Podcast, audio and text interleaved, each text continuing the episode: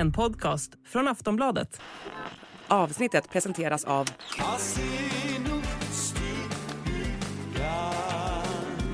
Stödlinjen.se, åldersgräns 18 år. Hej och välkomna till Kungligt. Jag heter Sara Eriksson. Och jag heter Jenny Alexandersson. I det här avsnittet så kommer det såklart att handla väldigt mycket om kröningen. För nu är det bara några dagar kvar innan Storbritanniens kung kröns i Westminster Abbey. Vi ska prata om den spännande diamanten och Camillas smarta drag inför kröningen. Och även om vilka historiska kläder som Charles kommer att bära. Men det är inte bara det, Jenny. Nej, men vi ska prata om något så konstigt som stolar. Ja. För stolar har en stor uppgift den här dagen. Och det är något väldigt speciellt med dem. De kommer också auktioneras ut sen efteråt.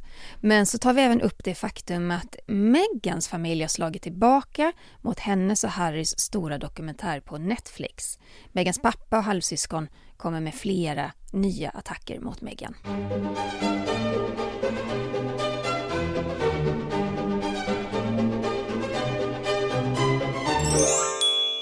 Och jag tror nästan vi börjar med det, Sara. Det gör vi.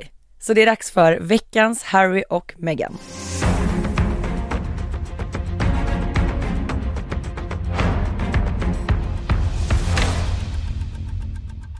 I söndags så visade man en stor intervju med Meghans pappa, Thomas Markle, och halvsyskon Thomas Markle Jr. och Samantha Markle. Och det var på australisk tv, och det här programmet heter Seven News Spotlight. Thomas Markle, han drabbades av en stroke förra året, men han har faktiskt återfått talförmågan. Och han berättade om sitt liv med sin dotter Meghan. Men i tv-programmet så fick man även se då videoklipp och bilder av Meghan som aldrig hade visats tidigare. Och enligt tv-kanalen Channel 7 så är det här dokumentären liksom ett svar på Meghans och Harrys stora dokumentärserie på Netflix. Ni vet den som vi har pratat jättemycket om här i podden.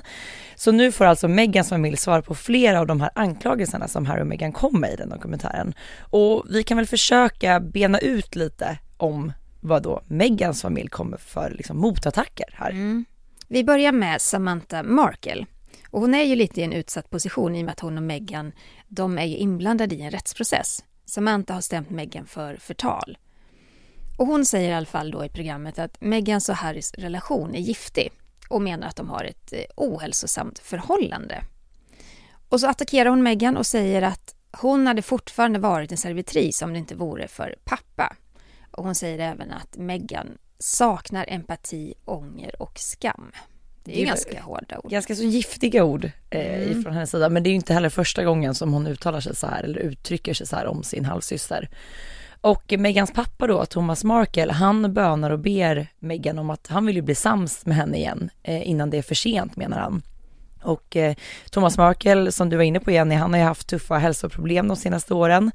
Han kom heller inte till parets bröllop eftersom att han blev inlagd på sjukhus för hjärtproblem.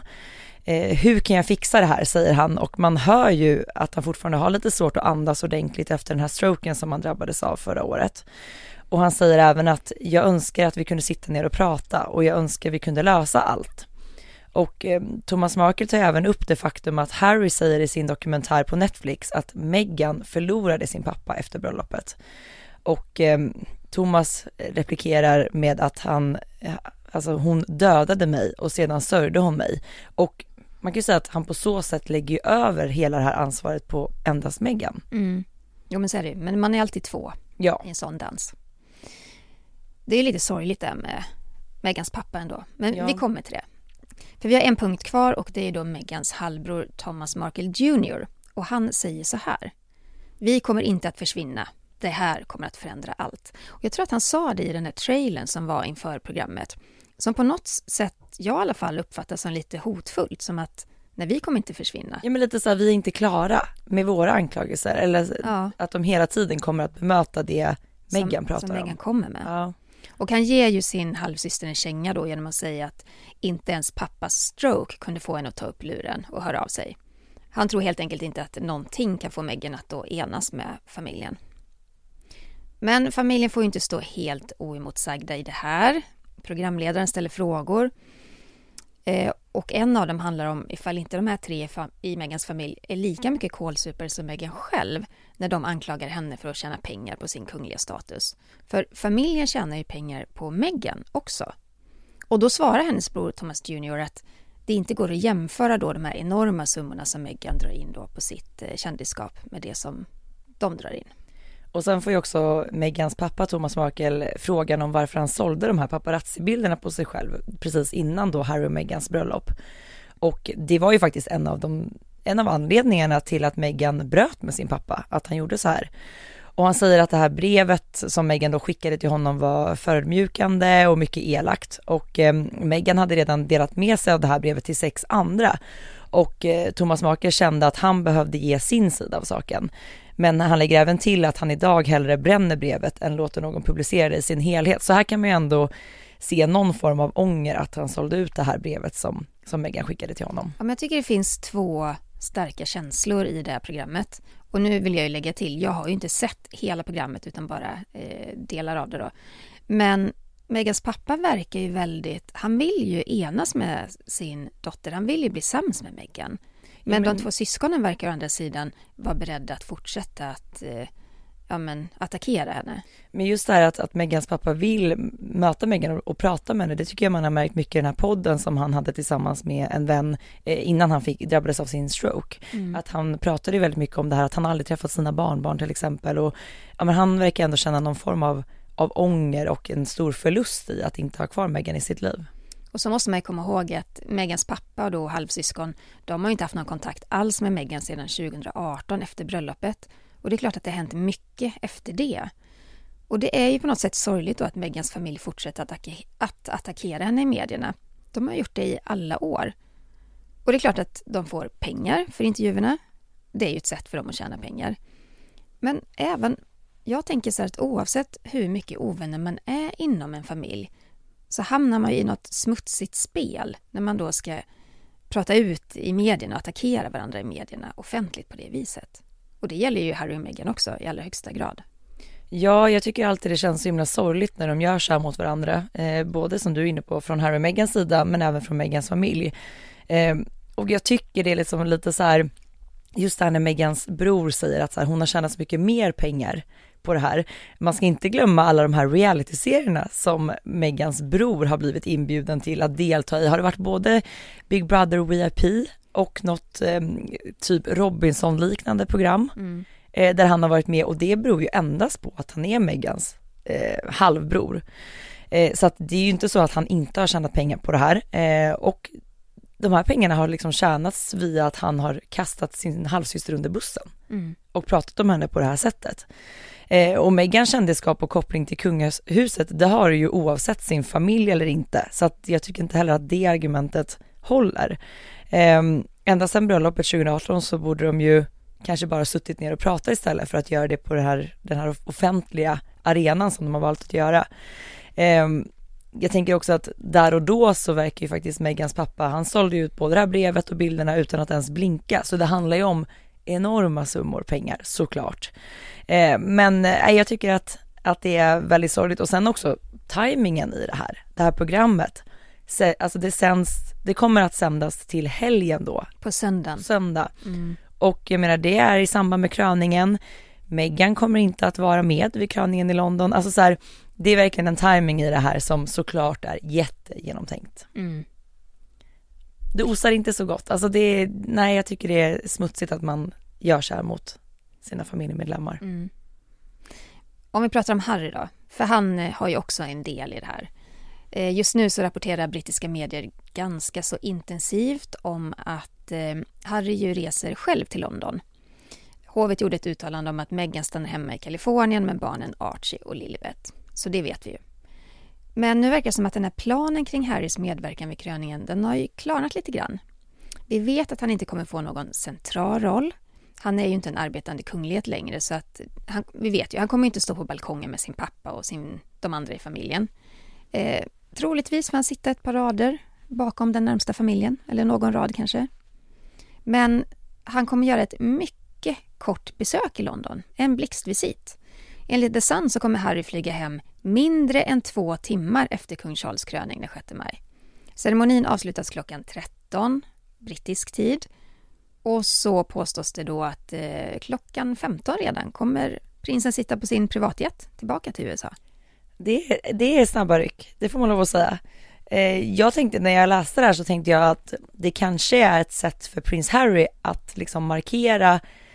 Han är ju väldigt upprörd gällande det här med livvaktsskyddet. Vi har pratat jättemycket om det här i podden. Han har ju krigat hårt under en längre tid och han har även tagit det här till rätten. För att han inte får skattebetal livvaktsskydd längre. Så att det kan också vara hans sätt att säga jag är i London jättekort tid och under den här tiden så kommer ju han precis som alla andra kungligheter och gäster att vara skyddade i den sfären.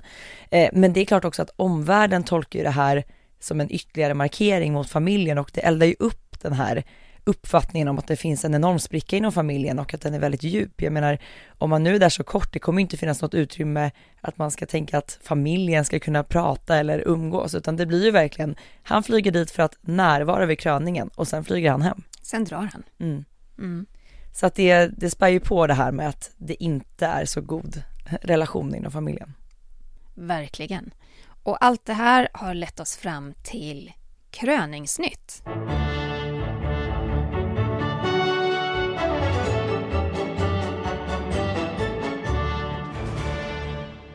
Jag älskar det här segmentet i podden, kröningsnytt. Och nu är det inte så många dagar kvar, Sara. Nej, vi spelar in idag onsdagen den 3 maj och på lördag 6 maj, då är det äntligen dags. Då är det dags. Och något som jag är djupt engagerad i, det är ju säkerhetsfrågor kring kungligheter. Jag tycker det är enormt spännande och jättefascinerande.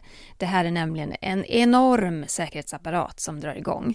Men igår kväll i tisdags så fick jag plötsligt på Slack av en redaktör på jobbet ett meddelande. Kan du ställa upp nu på en livesändning?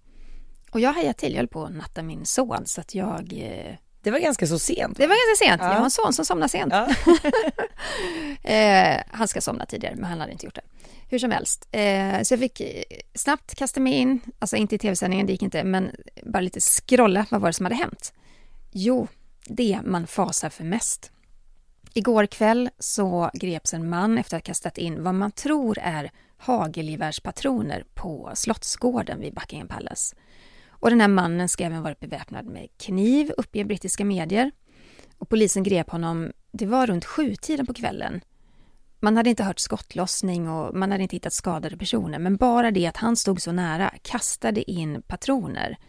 Och hade kanske något mer i åtanke, det vet vi inte.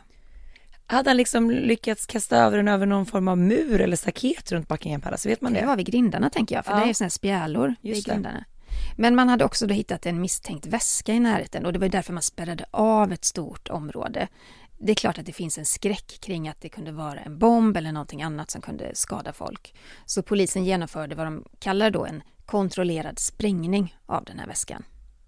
Men det är läskigt när det händer saker. Ja, men det är jätteläskigt och det är ju ett enormt, som du är inne på, säkerhetspådrag redan nu såklart i London och kommer vara det hela den här veckan. För att det är ju så många människor som kommer samlas på en och samma plats. Så många gäster, det är kungligheter, det är presidenter. Alltså det är ju det kommer vara sånt säkerhetspådrag under alla de här dagarna.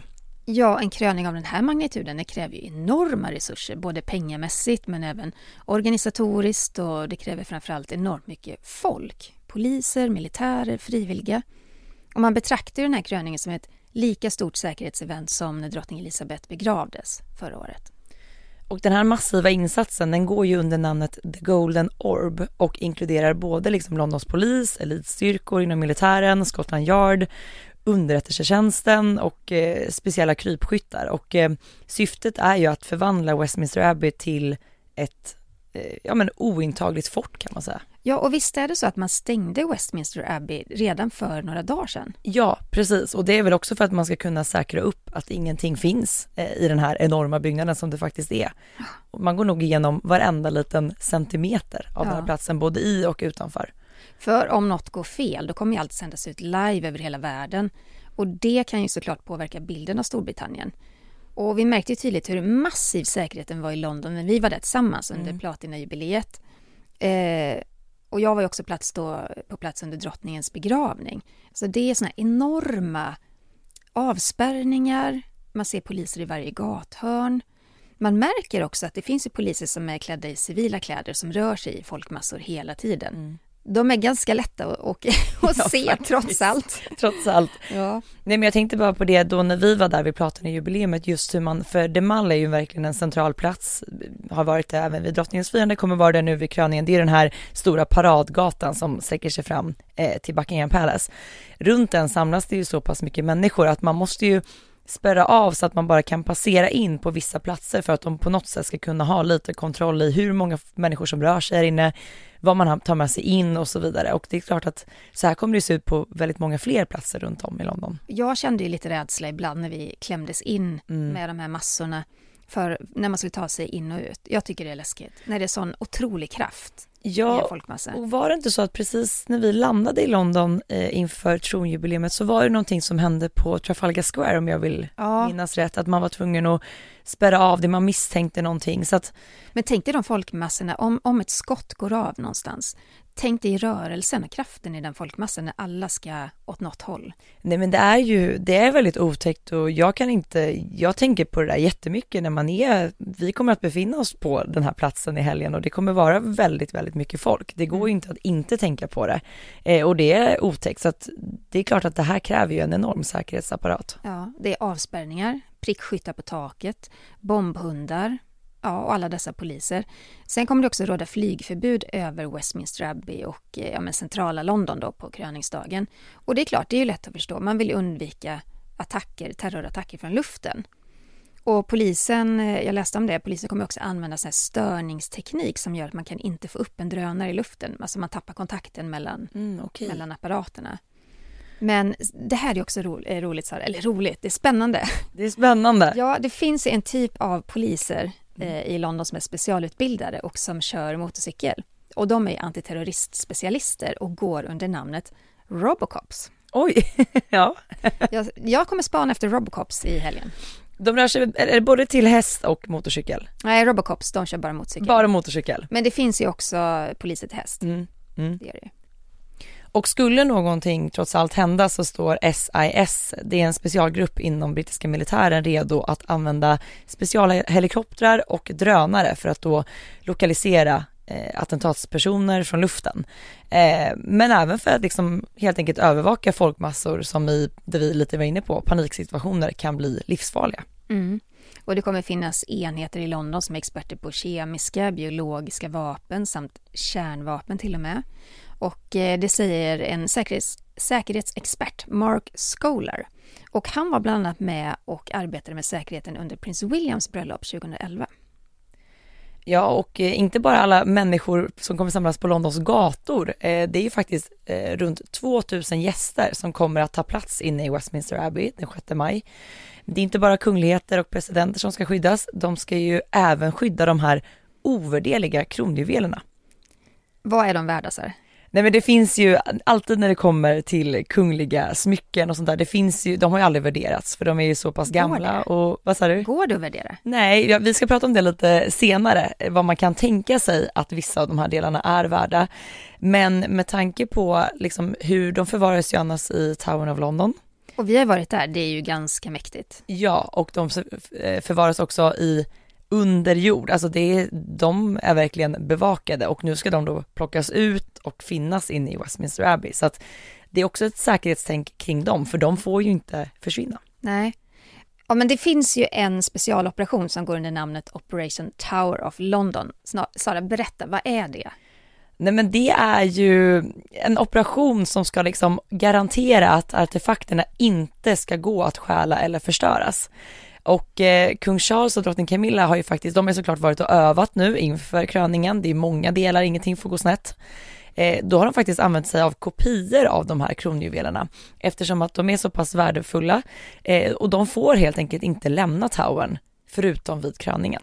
Det är väldigt speciellt. Ja, jag kan också tänka mig så här hemlighetsmakeriet kring hur de förflyttas och när, att man inte förflyttar dem samtidigt och så vidare. Så bara det i sig. Jag ser framför mig 5 svarta skåpbilar. I en av skåpbilarna finns juvelerna. Ligger en spira. Ja, precis. Ja, verkligen. Men det är mycket pengar i de här juvelerna, men vi måste också prata om pengar generellt. För att en sån här kröning slår alla de event vi någonsin haft i Sverige i modern tid. Och nu tänker jag på kungliga event. Mm. Och Sara, kommer du ihåg vilket rabalder det blev när vi skrev i Aftonbladet att kronprinsessan Victorias och prins Daniels bröllop skulle kosta skattebetalarna 10 miljoner kronor? Ja. Det är ingenting man glömmer, utan det varit väldigt mycket diskussion kring detta. Ja, jag blev uppringd till, då var det Fredrik Reinfeldt som var statsminister, så att jag blev uppringd för att ha ett möte med honom. Hans stab skulle ge den här nyheten speciellt till Aftonbladet. Och det var väldigt så här speciellt att sitta och prata med honom om kostnader för bröllopet. Ja.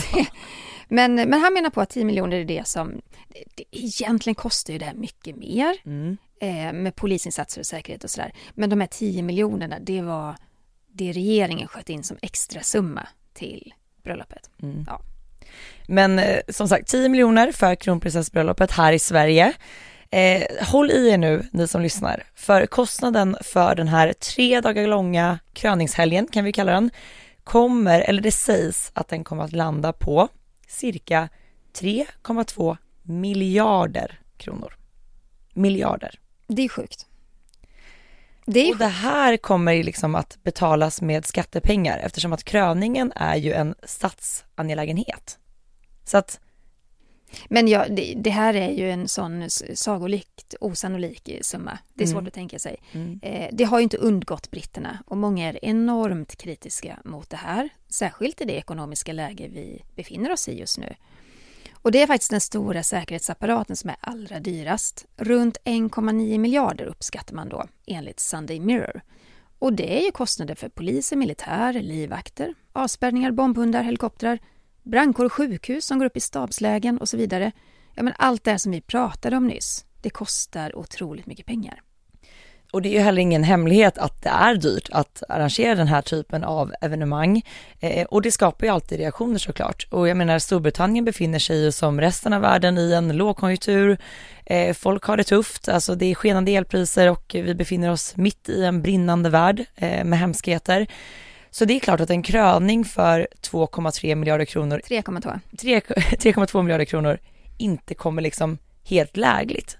Men frågan är om det också någonsin gör det, tänker jag. Jag var tvungen att titta lite så här bak i historien och tänkte så här, undrar vad drottning Elisabeths kröning kostade. Och den landade på ungefär 1,5 miljoner pund, men det är också 70 år sedan. Vilket man skulle kunna tänka att det motsvarar ungefär 38 miljoner pund i dagens penningvärde, vilket är cirka 446 miljoner. Ja, då kan man ändå tänka att den kröningen var så otroligt mycket större. Ja. Man byggde läktare inne i Westminster Abbey för att trycka in 8000 gäster. Man byggde läktare i hela London. Man hade en jättelång procession. Så det är klart att 3,2 miljarder är ofantligt mycket pengar. Och frågan är, vi pratade också om det innan vi började sända där med vår producent till exempel, Jenny Ågren. Hon menar, kan man inte ha löst det här på ett smidigare sätt? Mm. Charles vill ju vara modern, han vill ju vara ekonomisk. Folk lider i den här lågkonjunkturen. Är det inte omodernt med så här 3 miljarder som ska pungas ut? Och ja, jag kan ju se att det finns en poäng i det, särskilt i dessa tider. Det är provocerande att höra om de här pengarna. Hur mycket bättre sjukvård och för hur lång tid hade de här 3,2 miljarderna kunnat förbättras? Mm. Londons sjukvård till exempel. Hade man kunnat dra ner på det? Hade man kunnat göra en mycket mindre ceremoni? Men det finns ett problem med det, sa det. Ja. Alltså, kung Charles utropades ju till kung den 10 september i St. James Palace i London. Hade det inte räckt med det egentligen? Alltså då blev han utropad till kung. Han har varit kung sedan dess. Han har varit kung sedan dagen hans mamma dog. Men om man då hade valt att göra det mycket mindre, om man har tagit bort den här kröningen, den här ceremonin, de här historiska inslagen, då förlorar ju han lite av sin plattform, kan man säga. Han förlorar lite av det här att upprätthålla den kungliga mystiken som ändå ett kungahus fortsatt måste ha. Och är beroende av, tänker jag också. Ja, men samtidigt så skapar ju också den här kostnaden, den här stora kröningen, en splittring inom landet, såklart. Mm. Och den här kungliga mystiken, den är så svår att förklara också. Men det är ju någonting som jag vet faktiskt pratas om och diskuteras i kungahus i Europa.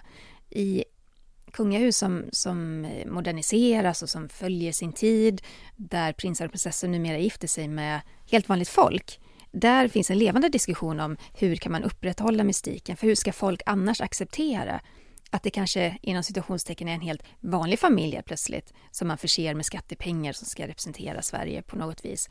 Och hitta den balansen mellan lagom mystik till en folklighet och också sådana här enorma event som ska upprätthålla mystiken, men de får inte kosta för mycket. Men jag tänker också där, just i Storbritannien, där hade vi bara för ett år sedan, förra sommaren var det här platinajubileumet. Inget billigt kalas. Nej, det var dyrt. Sen i september begravdes drottningen. Det var inte billigt. Det var inte billigt, exakt samma säkerhetspådrag som nu. Och sen har man då en kröning. Det har varit 3 stycken väldigt stora kungliga händelser på bara ett år som har kostat skattebetalarna enorma summor pengar. Och nu också i det här tronskiftet så ser vi ju ett mer splittrat Storbritannien. Alltså man ser ju det är mycket mer kritik gentemot kung Charles än drottning Elisabeth. Mm. Och då det här som liksom adderas på det. Jag förstår att folk blir upprörda. Ja. Och sen är det ju lite det här bröd och skådespel. Jag menar, man förväntar sig att ett kungahus också ska bjuda på glitter och glamour och en show och att folk ska få njuta och uppleva det. Men jag blev faktiskt chockad när jag såg siffran första gången, 3,2 miljarder. Därför att den kan göra så stor skillnad på annat håll. Och samtidigt så är man där i den här frågeställningen igen. Ja, men skulle man kunna ha gjort en mindre kröning? Och hur skulle den i så fall sett ut? Och hade det då blivit protester för att folk inte bjöds in till att delta och uppleva? Jag vet säga att de bara hade varit i den allra närmsta familjen. Ja. Alltså så här, bara allra närmsta kretsen, kunna genomfört kanske då ceremonin som man brukar göra, fast i väldigt, väldigt liten skala. Då hade ju inte heller, och kanske utan kortege, ja, då hade också säkerhetskostnaderna minskat och så vidare. Men det är just det här balansen mellan det och den här kungliga mystiken. Det är en spännande fråga. Vi lär återkomma kring den. Jag tycker det ska bli väldigt spännande att se eller höra folk i London prata om detta. Vad tycker man egentligen? För det kan vi ju säga. Både du och jag kommer befinna oss i London till helgen. Vi kommer rapportera, vi kommer snocka reda på varenda liten millimeter av kunglig yra, glans och glitter för att sprida den till er. Men också vara kritiska och se vad händer. Finns det några udda detaljer man kan prata om? Finns det någon kritik från brittiska folket? Vi ska försöka täcka allt. Vi ska försöka täcka allt, och vi kommer ju att spela in ett specialavsnitt av podden på plats i London. Ja. Yes. Släpps på söndag. Ja.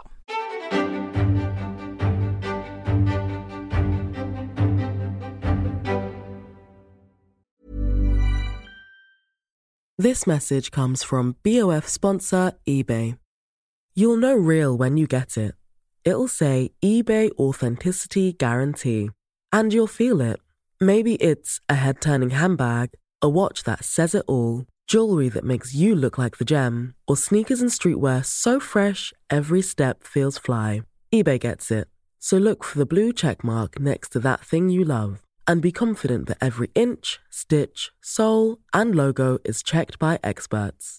With eBay Authenticity Guarantee, you can trust that feeling of real is always in reach. Ensure your next purchase is the real deal. Visit ebay.com for terms. En sak som jag tycker Charles är bra på, och det är att försöka vara med i tiden. För första gången så kommer faktiskt kvinnliga biskopar vara med vid kröningen, och det är någonting som Charles faktiskt har tryckt på att han vill. Sen har han ju också förkortat tiden för ceremonin. Han har bjudit in färre gäster för att hålla ekonomin nere. Well, vad hade det kostat om han hade haft ännu fler gäster? Hålla ekonomin nere, well. Ja. Sen vill han ju vara inkluderande också. Han har bestämt att ceremonin ska innehålla element från fler religioner än kristna. Det kommer att finnas representanter buddhistiska, hinduiska, judiska, muslimska och sikhiska eller shikiska ledare. Fråga fel person. Ja, frågar er lyssnare. Jag kanske säger fel här. Då får ni klaga på mig. Men ceremonin kommer även för första gången då att inkludera kvinnliga biskopar, som sagt. Det är också första gången man vid en kröning införlivar andra språk som talas i Storbritannien, eller hur Sara? Ja, salmer och böner kommer att ges på walesiska, galiska och iriska, och gudstjänsten ska då helt enkelt spegla mångfalden i samhället. Så att här har väl kung Charles fått säga sitt, och det tror jag är ett väldigt viktigt och bra inslag i det hela. En annan väldigt fin gest, tänker jag, det är den som han visar sin syster. Mm. Prinsessan Anne, hon blir på något sätt tackad för lång och trogen tjänst till sin bror och till kronan. För hon har fått det prestigefyllda uppdraget Gold Stick in Waiting. Och det är en position då som man anförtror någon, och den personen ska då på något vis säkra den nya kungens säkerhet. Mm.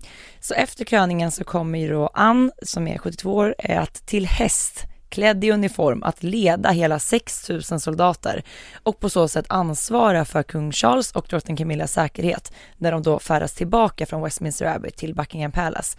Och de kommer ju färdas i den här 4 ton tunga Gold State Coachen då. Så det kommer bli mäktigt, och då Anne i spetsen efter sin bror. Och kung Charles skulle ha frågat Anne om hon ville ta sig an det här uppdraget, och då skulle hon ha uttryckt sig att hon var otroligt hedrad över att tilldelats den här rollen. Ja, men det är ju ett fint sätt att visa uppskattning, tänker jag. För Anne har ju alltid varit där för honom. Hon var ju faktiskt den hårdast arbetande kungligheten i Storbritannien förra året. Då hade hon 214 uppdrag. Mm. Och förra året så gjorde Charles Anne till en del av Counselor of State, vilket tydliggör då, alltså hon är en del av de som kan hoppa in för kung Charles om han av någon anledning är sjuk eller utomlands inte kan fullfölja sina uppdrag som statschef. Ja, men jag tycker det är häftigt att Anne var ju faktiskt den första kvinnan som utnämndes till överste för Blues and Royals, och nu blir hon den första kvinnan som utnämns till Gold Stick in Waiting. Jag tycker det är mäktigt. Jag tycker det är coolt att han gör det här för henne. Ja. Eller vad då gör det här för henne? Hon har verkligen förtjänat det här. Ja. I egen person. Och vi har ju sett Anne vid till exempel Trooping the Colour vid drottningens årliga officiella födelsedagsfirande. Då har ju hon alltid varit liksom med i paraden till häst och så vidare. Men nu får hon ju verkligen en central roll. Och strångt. Hon är ju 72 ändå. Ja. Nej, men det är ju, men hon är ju som sin mamma. En hon är segt virke, verkligen. Ja. Ja. Nej, men jag tycker det ska bli kul att se. Häftigt. Ja. Och på lördag är det dags. Kröningen startar klockan 11 brittisk tid. Visst är det då klockan 12 hos oss? Yes, precis. Mm. Och kung Charles och Camilla, de startar sin färd mot Westminster Abbey och kröningen i en alldeles speciell vagn från Buckingham Palace. Den heter Diamond Jubilee State Coach, och den här vagnen är tillverkad i Australien. Och drottning Elisabeth fick den 2012 när hon firade 60 år på tronen. Och den är väldigt cool, måste jag säga. Mm. Den är modern, man ser att den är modern, men den är ändå byggd efter de här gamla traditionerna. Den har aircondition. Det är bra. Den har fjädring som är väldigt mjuk. Den har så hydraulisk fjädring, så den är väldigt bekväm att åka i också. I motsats till den som de kommer åka i sen, som drottning Elisabeth sägs ha avskytt. Mm. Mm. Och som du var inne på, Jenny, så kommer ju kungen och drottningen då att färdas från Buckingham Palace via The Mall som vi pratade om och sen vidare till Westminster Abbey. Och där är då dags för själva kröningsceremonin. Den har ju kortats väldigt mycket i jämförelse med drottning Elisabeths. Den pågick ju i nästan 4 timmar. Men den kommer ju såklart ändå att innehålla många av de här historiska delarna och såklart, Jenny, riksregalierna. Men det här är din gebit. Det här kan du på dina 5 fingrar. Och vi måste prata om dem. För det är föremål som är väldigt, väldigt speciella. Ja, men de är väldigt speciella, och jag tycker det är så himla spännande och intressant. Och de är så gamla, och tänk hur många gånger de har faktiskt använts.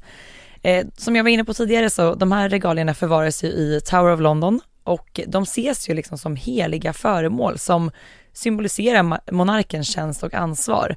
Och de har alltid spelat en väldigt central roll vid kröningar i hundratals år. Och kommer även nu i enlighet med tradition att användas under kung Charles kröning. Man kan säga att de här regalierna, de hålls i förtroende av monarken på uppdrag av nationen. Så det är inte kungens egna regalier, utan nej, han lånar dem nu? Ja, och det är därför de får en sån central roll i kröningen. Att han får ta emot de här. Då visar man på att så här, du har nu förtroendet att ha dessa ifrån folket. Och vid varje steg under kröningen så har ju kronjuvelerna sin plats, och de symboliserar olika aspekter helt enkelt av monarkens makt. Om vi börjar med den första då, ampullen, vad är det? Men den här oljan som används vid smörjelsen, den förvaras i ett krus av guld, och den kallas för ampullan. Den är cirka 20 cm hög, och den har formen av en örn högst upp. Som en liten örn som sitter som på toppen, kan man säga. Och då hälls den här oljan genom örnens näbb. När man häller ut den. Lite häftigt. Ja. Och just att man gör det, det ska då ge intryck av att Guds ord har förts till folket från himlen av en av de största av himlens fåglar. Och ja, tanken är då att man ska uppfatta det som att oljan till kröningen kommit från Gud själv. Och oljan kommer ju faktiskt från Jerusalem. Ja. Och har blivit välsignad vid en gudstjänst där. Ja. Och då använder man den här ampullan och sen häller man upp den här oljan på en guldsked. Och den här skeden är den äldsta av alla de här regalierna. Den är faktiskt från 1349. Man vill inte tappa den i golvet. Nej, det hade kunnat blivit en grej. Och sen har vi pratat om det tidigare, men den här smörjelsen då med oljan, den är ju så helig att den sker under en, nu ska du kolla om jag kan säga det här ordet, baldakin. Tror du det är rätt, Jenny? Det är rätt. Och då får ju heller inte tv-kamerorna följa med. Och det fick man inte heller göra vid drottningens kröning, utan då vänder man bort kamerorna. Och det är också för att det är något som sker mellan regenten och Gud. Ja, precis. Det är för intimt. Men sen finns det ju andra delar, Jenny. Ja, riksäpplet och spiran. Och innan själva kröningen då kommer kungen ta emot riksäpplet, och det är faktiskt 2 spiror. Yes. Och de ses som de viktigaste föremålen efter kronorna. Riksäpplet står för de jordiska plikterna och dess kors symboliserar religiös och moralisk auktoritet. Och spiran då? Jo, den symboliserar makt och gott styre. Vem har inte sett kungen i sagorna eller drottningen i sagorna hålla i en spira? Exakt. Och när kungen tar emot de här så kommer den att bära handskar. Det är för att huden då ska inte få nudda de här föremålen. Och det är för att påminnas om att makten ska användas klokt och med försiktighet. Och spiran är ett uttryck för regentens militära styrka. Och den pryds faktiskt av en av världens mest betydande och omtalade ädelsten. Det är den största felfria diamanten i världen, eller hur? Mm. Cullinan Diamond. Och den här diamanten, den hittades i Sydafrika och skickades faktiskt med post till Storbritannien. Det var ju lite vågat, måste jag säga. Det var väldigt vågat. Och 1908 så slipades den då av juveleraren Joseph Asher i Antwerpen. Och han ansågs där då vara en av världens bästa diamantslipare. Är det ett yrke som fortfarande finns kvar? Ja, det finns nog. Det tror jag. Ja. Det tror jag absolut. Och i dokumentären Elisabeth den andras kronjuveler så sa faktiskt drottningen själv att så här, jag har alltid önskat att jag fick vara med när de slog sönder den här diamanten. Och sen pekade hon själv på en brosch som hon bar vid den här inspelningen och säger, här är några restbitar ifrån den. För att sammanlagt, den här diamanten var så pass stor, det är svårt att föreställa sig, att den delades i 9 delar som blev liksom stora delar som sedan används vid andra tillfällen. Men så blev det så här små rester som man kunde göra någon brosch och något örhänge och sådär. Det är ju ändå otroligt. Det går inte att värdera en sån diamant heller såklart. Nej, men det gör ju inte det. Men om vi återgår då, den här diamanten sitter på en av spirorna. Yes. Och den andra spiran som kungen kommer hålla i har en duva på toppen och representerar kungens andliga roll, där duvan då står för den heliga anden. Men det finns även en ring, och den kallas även Englands bröllopsring. Och den symboliserar att monarkens åtagande är livslångt. Den består av en safir med ett rubinkors infattat i diamanter. Och ringen skapades inför kung William den 4:es kröning 1831. Jag tror att det är den här ringen som drottning Victoria tvingades på fel finger av ärkebiskopen. Och det gjorde så fruktansvärt ont att hon först inte fick av den, men till slut med mycket möda slet av den under stor smärta. Så att man får se till att ärkebiskopen håller lite koll på fingrarna där. Ja, man undrar ju lite om kanske kung Charles har varit på plats i Towern och liksom testat ringen nu. Så att det inte ska bli samma problem som vid drottning Victorias kröning. Mm. Det är inte en sån ring man sen kan liksom smörja fingret med olja och försöka dra. Lite tvål. Nej, men alltså det går ju inte. Nej. Men så kommer vi då till det här med kronorna som faktiskt är liksom den mest, ska vi säga, centrala delen och liksom med störst symboliskt värde kanske när det kommer till kronjuvelerna. Då har vi då Sankt Edvards krona, och den tillverkades 1661 inför kröningen av Charles II. Och den här kronan får bara röras av regerande monark, ärkebiskopen och en eventuell då kronjuvelare. Juvelerare. Och den pryds av 440 ädel- och halvädelstenar och har då en stomme av guld. Den väger 2,3 kilo. Det är tungt att ha på huvudet. Det är tungt. Mm. Och kröningen med Sankt Edvards krona är liksom ceremonins höjdpunkt. Det är liksom den som markerar att den nya monarken erkänns då av Gud och av folket. Och kronans namn, det kommer från att den ersatte Edvard Bekännarens medeltida krona som faktiskt smältes ner 1649. Så man har liksom gjort en kopia av den i den här kronan. Men att den bara får röras av den regerande monarken, ärkebiskopen av Canterbury och kronjuveleraren. Tror inte du att någon gång i historien har det varit lite folk där och petat på dem? När de bara för allt? Ja, jag tror det. Men det är ju det här som är så kul, du vet, den här dokumentären som jag precis pratade om drottning Elisabeths kronjuveler, när de ställer den här kronan på bordet och alla runt omkring är ju liksom, du vet, jätterädda att göra fel med den här kronan. Och drottning Elisabeth, hon utan handskar, ingenting, hon tar tag i den här och drar den till sig. Alltså så här, lite så respektlös fast ganska så roligt. Mm. Men det finns en krona till som är outstanding. Den heter Imperial State Crown. Och i slutet av den här ceremonin så kommer ju då kungen och drottningen gå in i Sankt Edvards kapell, tror jag det heter. För där så byter han då ut Sankt Edvards krona mot Imperial State Crown. Och den här glittrar av nästan 3000 stenar. Det är 2868 diamanter, 273 pärlor, 17 safirer, 11 smaragder och 5 rubiner. Den har ju allt. Den har allt. Det har den. Och den tillverkas då ursprungligen inför drottning Victorias kröning 1838. Men den gjordes om ungefär 100 år senare, 1937. För då skulle kung George den 6:e krönas. Och trots att den gjordes om för att underlätta för bäraren, så den väger ju mycket den också, 1,6 kilo. Och berätta om diamanten, Sara. Ja, i kronans framkant så sitter ju en del av den här Cullinan-diamanten. Och den är ju lite omtalad, får man ändå lov att säga. Och sen finns det också i kronans baksida sitter den här stora rubinen i kronan. Det är en halvädelsten från Afghanistan som ska ha burits av Henrik den 5:e. Det här är länge sedan, Jenny. 1415. Oj, ja, men under slaget vid Agincourt. Yes.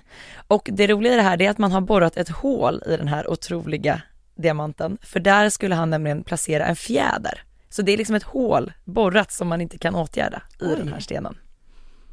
Men drottning Camilla då? Ja, hon kommer ju även hon att ta emot de här riksregalierna under kröningen.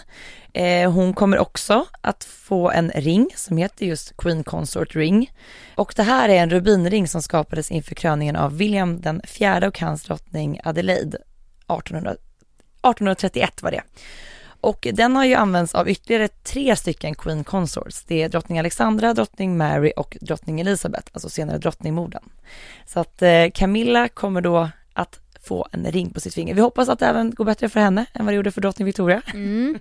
Hon kommer också få en spira med en duva som står för rättvisa och barmhärtighet.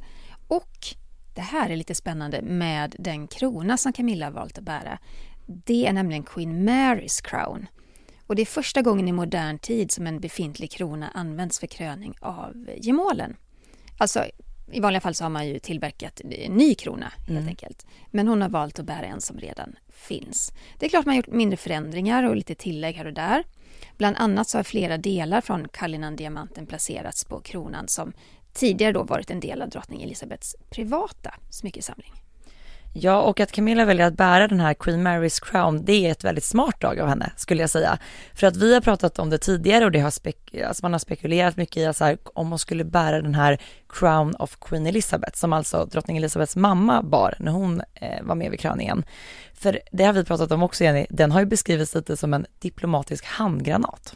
Ja, det där är spännande. Crown of Queen Elizabeth tillverkades inför drottning Elisabeths pappas kröning. För då skulle ju hennes mamma, som också heter Elisabeth, det är lite förvirrande. Ja. Men vi säger drottningmodern då. Precis som Camilla också krönas som Queen Consort. Och inför Elisabeths kröning, drottningmoderns kröning, så togs en ny krona fram. Och hon valde då att montera bort den omtalade Koh-i-Noor-diamanten från Queen Mary's crown. Alltså den som Camilla kommer bära nu. Och placera den på sin krona istället. Och den här diamanten, den kommer ursprungligen från Indien. Den är ofantligt omtalad och ökänd.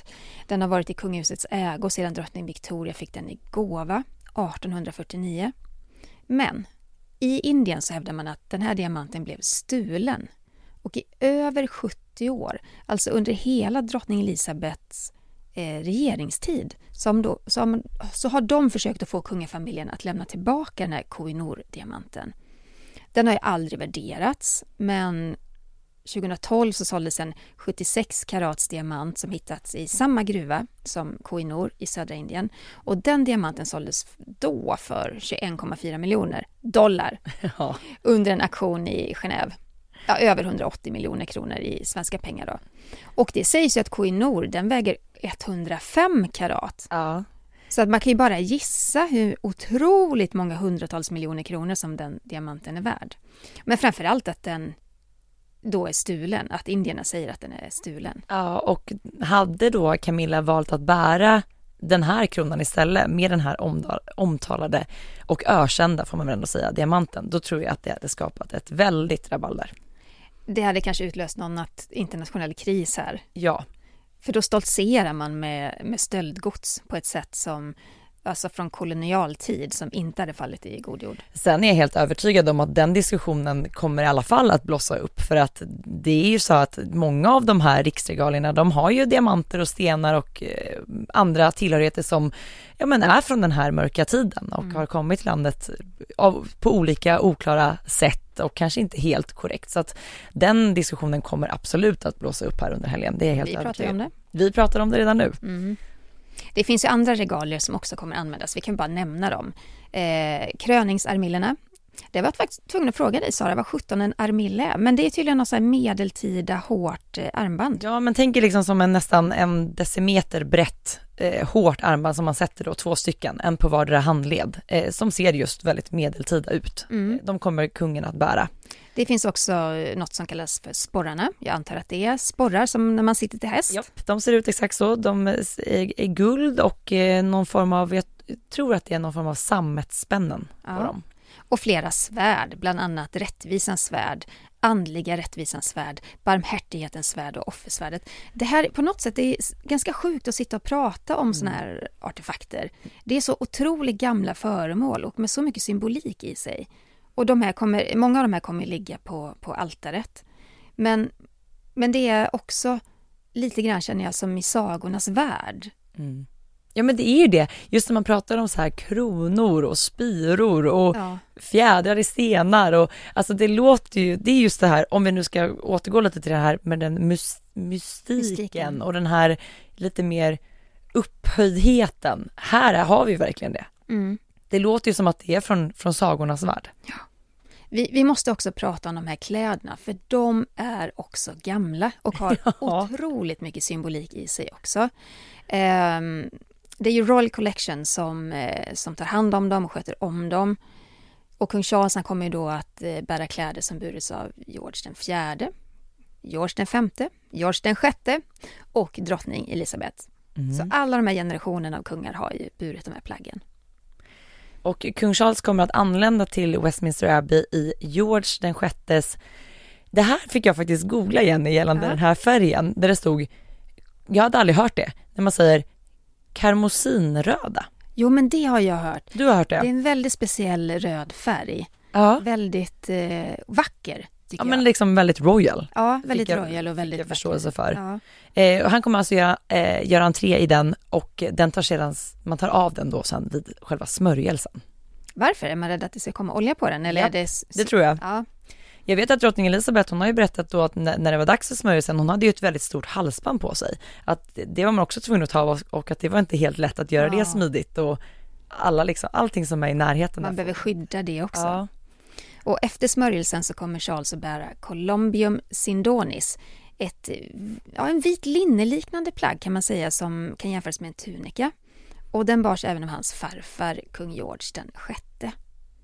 Och över den så kommer han sedan att bära The Super Tunica, kallar man den. Bara namnet. Ja, jag vet. Det är så kul också att man, för när jag tänker på tunika, som vi tänker på tunika kanske här i Sverige i alla fall, det är lite så här ett sommarplagg. Man har kanske lite ner till stranden. Alltså för mig är det ganska så här lätt plagg. Men här det är inte det här. Nej, supertunikan är en guldkappa som väger 2 kilo. Den har en ärm och den bärs då under den här kejserliga manteln som sen ska över.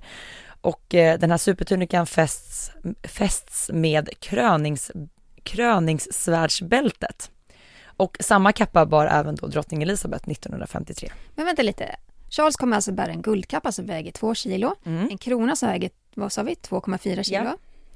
Det är men vi är inte klara där. Nej, det kommer mer. För det ska mer. Till mer grejer. Det kommer mer. Ja, för överallt detta som att det inte var nog så ska man då placera den här kejserliga manteln. Den är mer än 200 år gammal, vilket gör den faktiskt till det äldsta plagget under kröningen.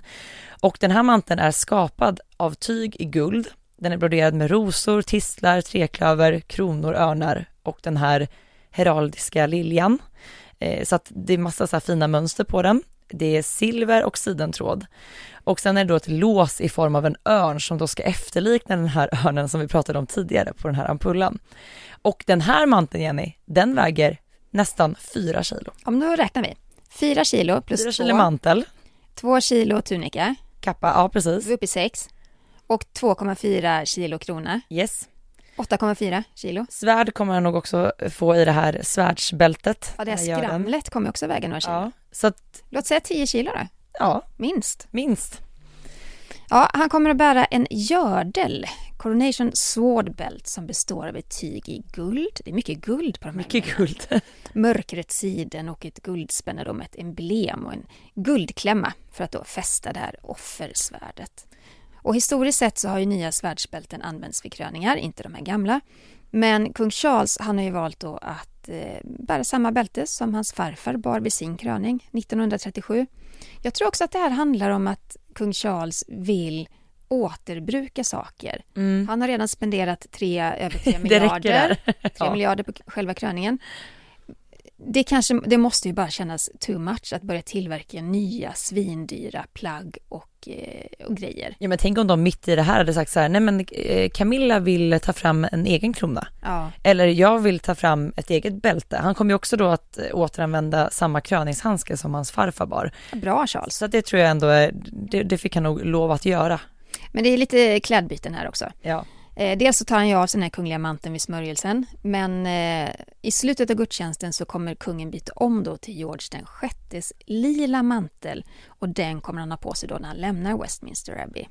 Men alltså på något sätt så känns det som att han kliver in i kyrkan som en blivande kung.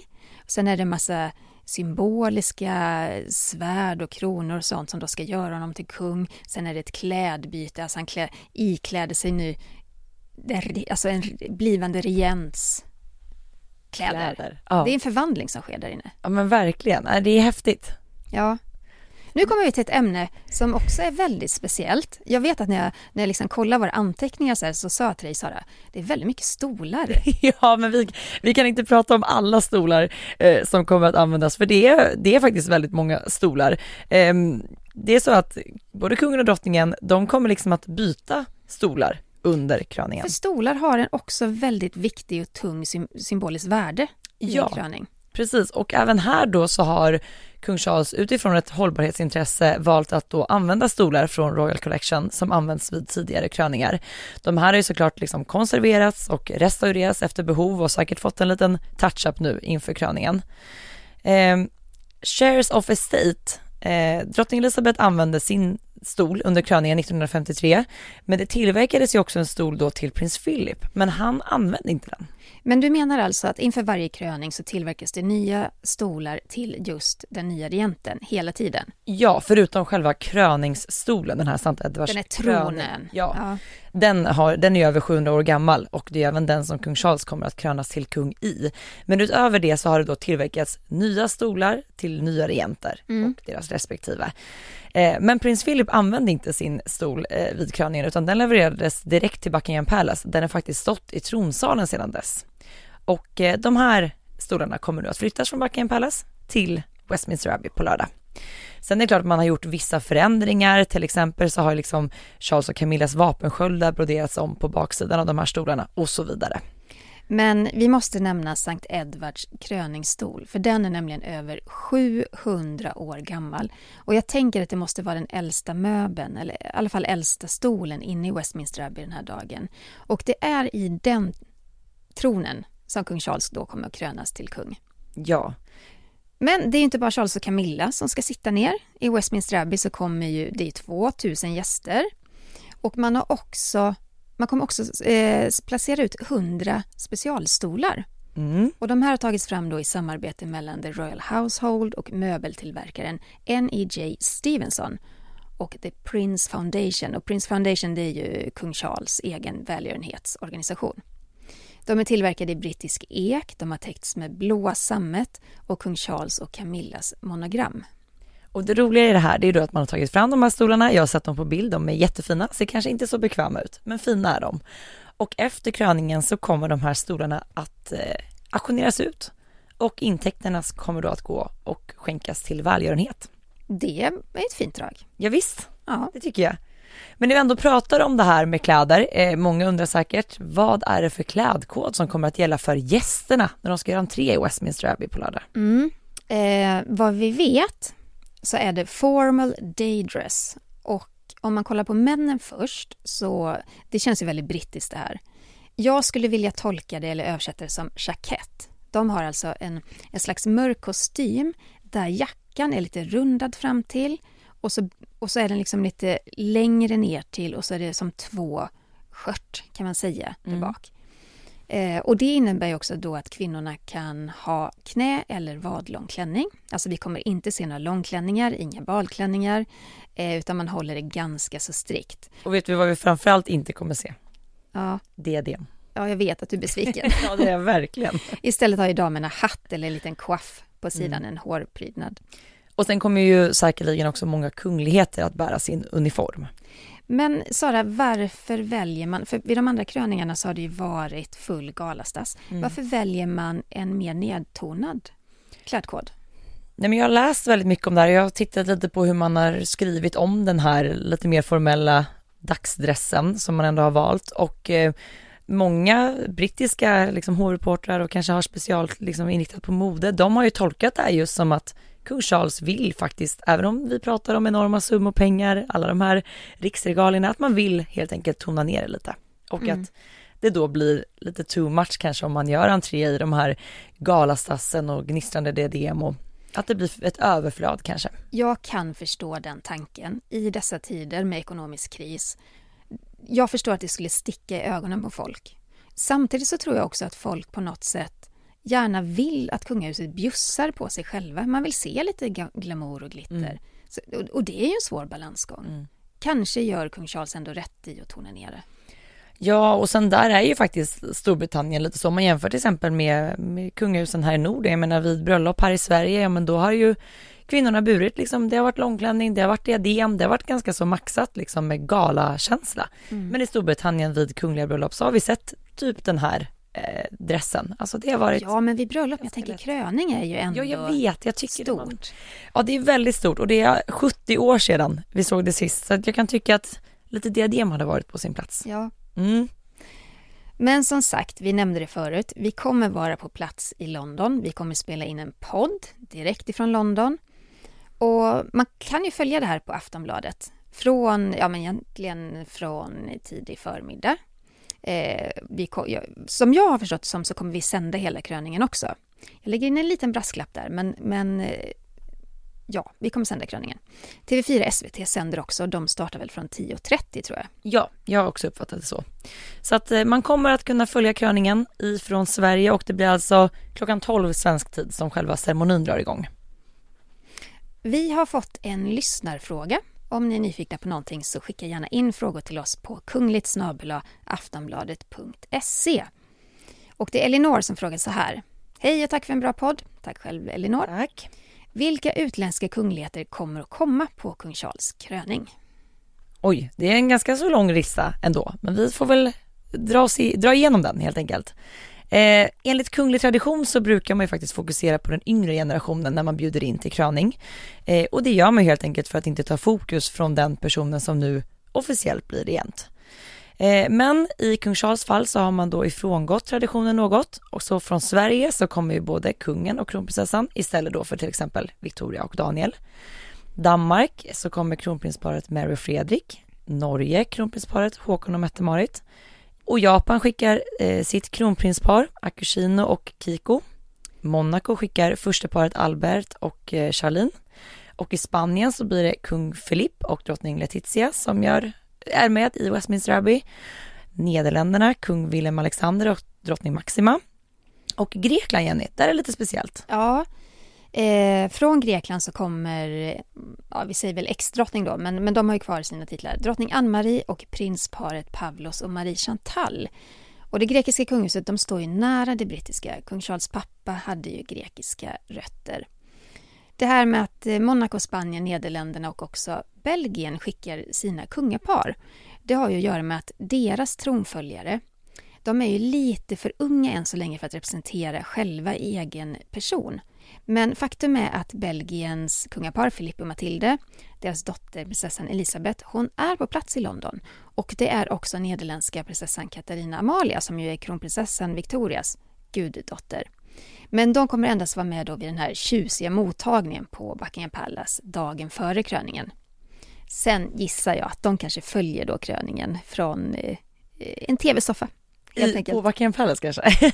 Ja, kanske. Nej, kanske inte på Buckingham Palace. Men på något lyxigt hotell eller i någon representations- eller gästvåning någonstans.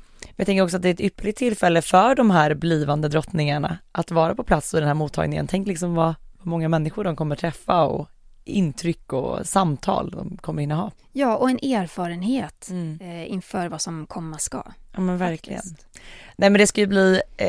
Så roligt att vi åker till London och får liksom vara på plats. Det här är ju verkligen en historisk händelse som vi kommer att få vara med om på lördag. Ja, det är det.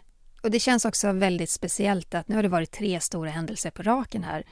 Drottningens tronjubileum förra sommaren, hennes begravning på höstkanten och nu då kung Charles kröning. Så att det är mycket och stora förändringar som sker i det brittiska kungahuset. Som för allt är inskrivna i historieböckerna. Ja, men precis. Så häftigt. Och ni följer oss ju såklart på sociala medier under hela helgen också, så kommer vi att uppdatera jättemycket. Ja, främst på Instagram, där heter jag Kungligt med Jenny, och du? Royalistan.se. Så häng med oss, så kommer vi att ge er senaste nytt ifrån London. Hej då! Hej då!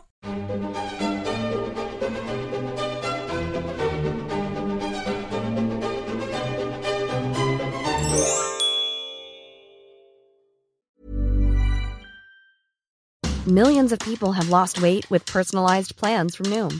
Like Evan, who can't stand salads and still lost 50 pounds. Salads generally for most people are the easy button, right? For me, that wasn't an option. I never really was a salad guy. That's just not who I am. But Noom worked for me. Get your personalized plan today at Noom.com. Real Noom user compensated to provide their story. In 4 weeks, the typical Noom user can expect to lose 1 to 2 pounds per week. Individual results may vary. Du har lyssnat på en podcast från Aftonbladet. Ansvarig utgivare är Lena K. Samuelsson.